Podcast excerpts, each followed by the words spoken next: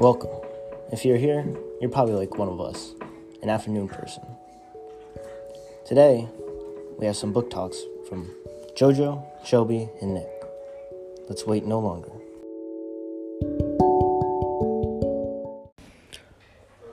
Hello, I am Joseph Atrulio, and I am reading I Heard You Paint Houses by Charles Brandt, and um, it is narrated by Frank Sheeran.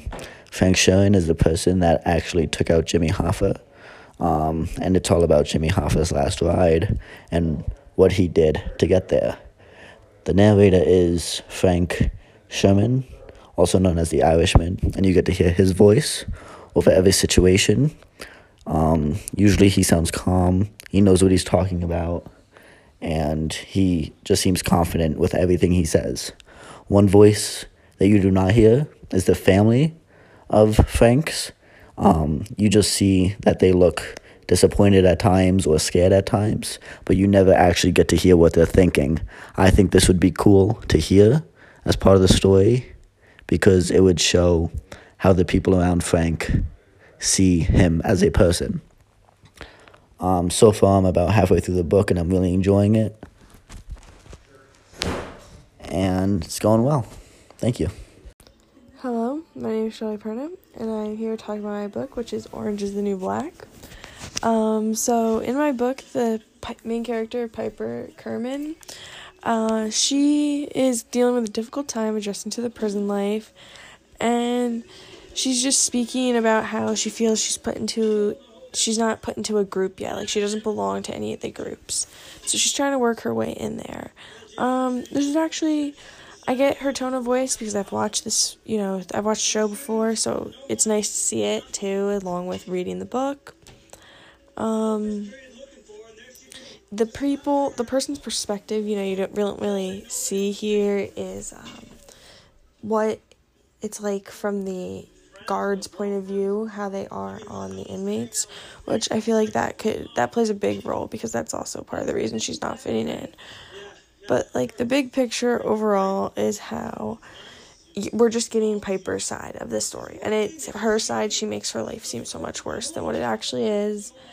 And I mean, personally, I don't think I could handle it in prison, but she's a little over dramatic about some of the things that she says, and she kind of does like to start drama. But that is how my book is going.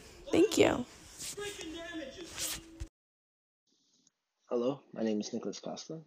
I am reading Between a Rock and a Hard Place by Aron Ralston. He is a outdoorsman and motivational speaker now. He decides to go on a trip to Utah's Blue John Canyon. In his excursion, he finds himself between a rock and a hard place where a boulder falls on his right arm and he is stuck. All he has is one gallon of water and some food, which will not last him the six days he is stuck out between this rock.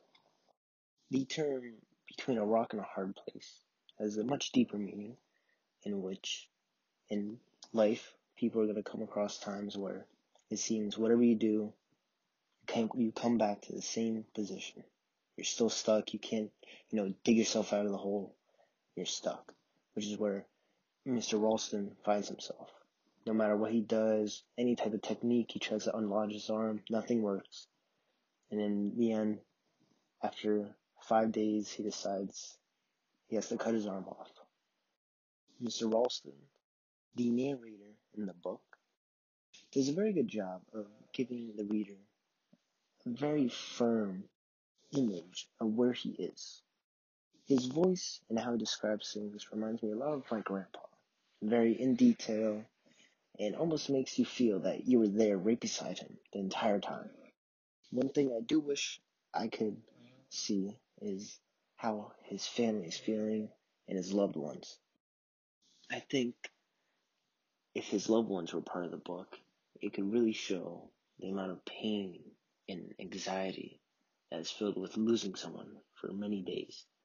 I highly recommend this book, even besides the big story of him being stuck between a rock and a hard place. There's also some other stories he tells within the book, which are very interesting, which lead up to the big story of how he finds himself where he does.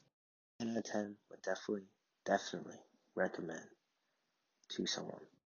Thank you so much for listening to my book talk.